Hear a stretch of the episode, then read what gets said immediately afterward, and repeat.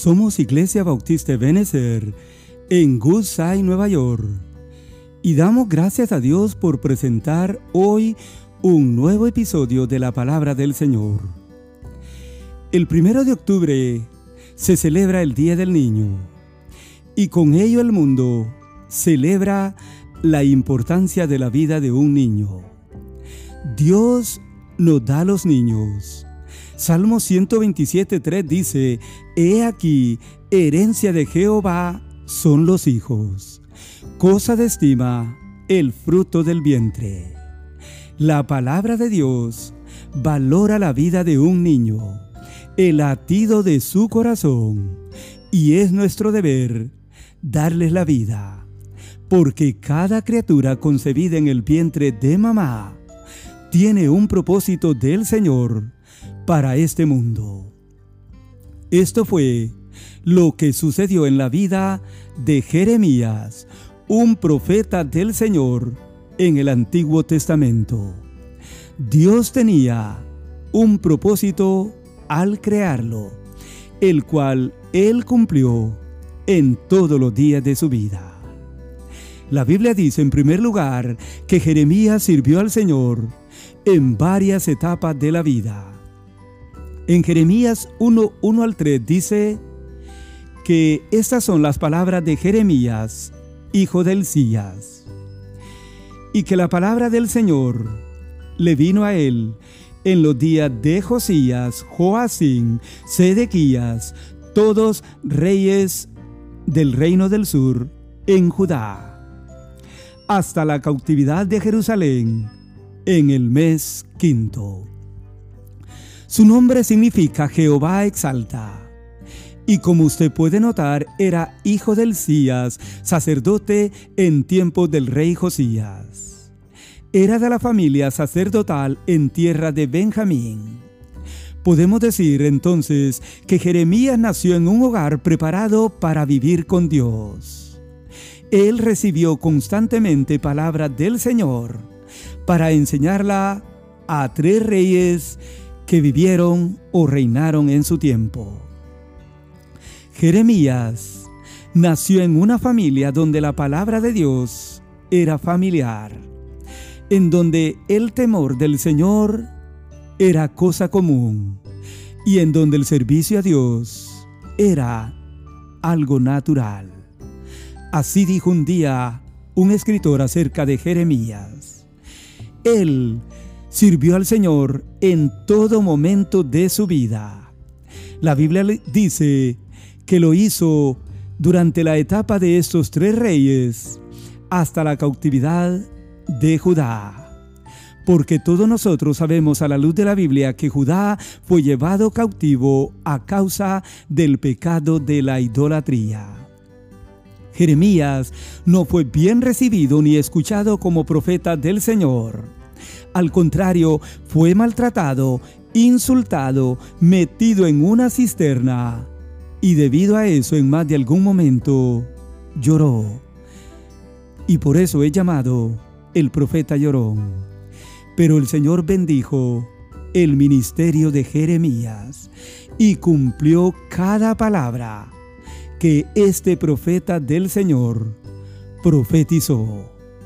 Aquí vemos su ministerio siendo ya todo un adulto. Pero en segundo lugar, Jeremías fue llamado antes de nacer para servir como profeta. Y el Señor se lo hizo saber en los versículos 4 y 5, donde la Biblia dice, vino pues palabra de Jehová a mí diciendo, antes que te formase en el vientre te conocí, antes que nacieses te santifiqué, te di por profeta a las naciones. Amén.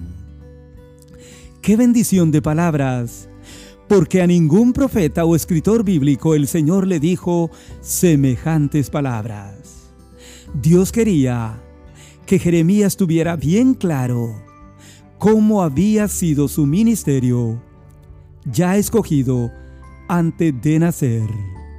La Biblia dice que el Señor lo conoció, lo santificó y lo dio por profeta a las naciones, aún antes de que él fuese formado en el vientre de su madre. Esto quiere decir que Jeremías tuvo un encuentro personal con el Dios de su padre. Y aquí Dios le hace saber cómo se dio su ministerio. La Biblia dice que todo fue antes que él existiera en el vientre de mamá. El Señor lo conoció, lo santificó y lo dio para servir de profeta a las naciones, porque él sabía de antemano que Jeremías lo podría hacer. La palabra conocer aquí en Jeremías tiene la idea de tener un conocimiento anticipado de. Jeremías existió en la mente y el plan de Dios aún antes de concebirse. El Salmo 139 dice, porque tú formaste mis entrañas, tú me hiciste en el vientre de mi madre. Este es David reconociendo a Dios como su creador. La Biblia dice pues que el Señor también santificó a Jeremías antes de que él naciera. En otras palabras, Dios lo puso aparte para el servicio de su obra. Y además, lo dio por profeta a las naciones, porque él profetizó en Israel, en Egipto y también a todos los cautivos en Babilonia, a donde el Señor pues le permitió llevar su ministerio también. Jeremías profetizó contra los reyes de Judá, sus príncipes, sus sacerdotes y todo el pueblo de la tierra de Judá porque estaban constantemente cayendo en idolatría delante de Dios. Y Dios no acepta ese pecado. Así que aquí vemos su elección al ministerio aún antes de él haber nacido. Por eso es necesario que permitamos que cada bebé venido al mundo viva porque Dios tiene algo especial para ese bebé. Apoyemos la vida porque es Dios quien la da. En último lugar, en los versículos 6 al 10, la Biblia dice que Jeremías recibió todo el apoyo del Señor cuando fue llamado al ministerio. Los versículos 6 al 10 dice, y yo dije, ah, ah, Señor Jehová, he aquí no sé hablar porque soy niño y me dijo Jehová, no digas, soy un niño, porque a todo lo que te envíe irás tú, y dirás todo lo que te mande. No temas delante de ellos, porque contigo estoy para librarte, dice Jehová. Y extendió Jehová su mano y tocó mi boca y me dijo Jehová, he aquí he puesto mis palabras en tu boca.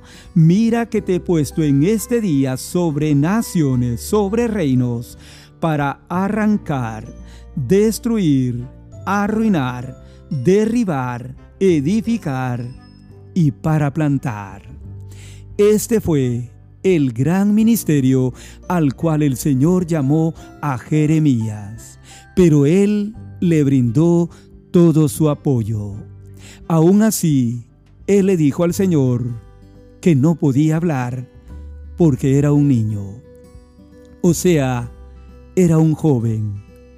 Probablemente se dice que él tenía entre 17 y 20 años de edad.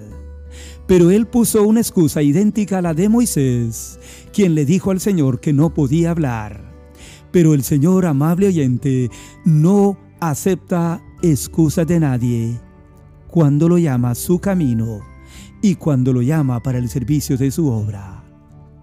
El Señor fue el guiador de, de Jeremías le dijo que no temiera delante de nadie, puesto que mucha gente pelearía contra él a causa de su ministerio entre la nación judía. Sin embargo, todo esto no se lo prometió el hombre, sino la misma palabra de Dios. El Señor le dijo que no tuviera temor. El Señor fue su protector. Él le dijo también que estaría con él para librarlo en cada momento de su vida. ¡Qué bendición! Pero el Señor también puso sus palabras en su boca. La Biblia dice que Él extendió su mano, tocó su boca y le dijo, He aquí, he puesto mis palabras en tu boca. Amigo oyente, ¿qué más quería Jeremías para tal ministerio o trabajo en la obra del Señor? Si el Señor había extendido su mano, tocado su boca y había puesto sus propias palabras en la boca de Jeremías. Esto quiere decir que el ministerio que él iba a hacer era un ministerio expreso, venido directamente de la boca del Señor. Todo lo que Jeremías iba a hablar eran palabras de Dios. Y el pueblo tenía que haberlo escuchado. Sin embargo, no lo hicieron así. La Biblia termina diciendo aquí que el Señor lo puso en el ministerio sobre naciones, porque Él habló pues a judíos residentes en Egipto, en Babilonia y en Israel. Pero el Señor también lo puso sobre reinos porque Dios lo utilizó en la etapa que reinaron tres reyes en Judá. El Señor obró en la vida de este hombre, poniéndolo para hacer un gran ministerio, un gran trabajo en la obra del Señor. Él tenía varios propósitos que cumplir en la obra de Dios. Su ministerio iba a ser muy fuerte, muy grande delante del Señor. Y por eso pues el Señor le brindó todo su apoyo en el ministerio. Aquí vemos pues su llamado al ministerio siendo un jovencito. Entonces, Jeremías sirvió al Señor en varias etapas de la vida. Fue llamado antes de nacer para servir como profeta. Y en último lugar, recibió todo el apoyo de la mano del Señor para su vida en el ministerio. En conclusión, Dios le da la vida a los niños con un propósito. Y es nuestro deber, amable oyente, apreciar la vida de nuestros niños. Que alguno de ellos, si no todos, pueden llegar a ser hombres de Dios o una persona de bien en este mundo. Es nuestro deber dar gracias a Dios por la vida de nuestros niños. Bendigamos entonces su vida en este mundo, porque Dios tiene un propósito al crear a cada niño en este mundo. Oremos. Señor, gracias por tu palabra en este día y gracias por la vida de todo niño. No dudamos que cada uno de ellos tiene un propósito al venir a este mundo. Y con algún propósito o con muchos propósitos, tú los has formado y los envías al mundo. Pedimos, Señor, tu bendición sobre todos los niños en este día y en todo tiempo.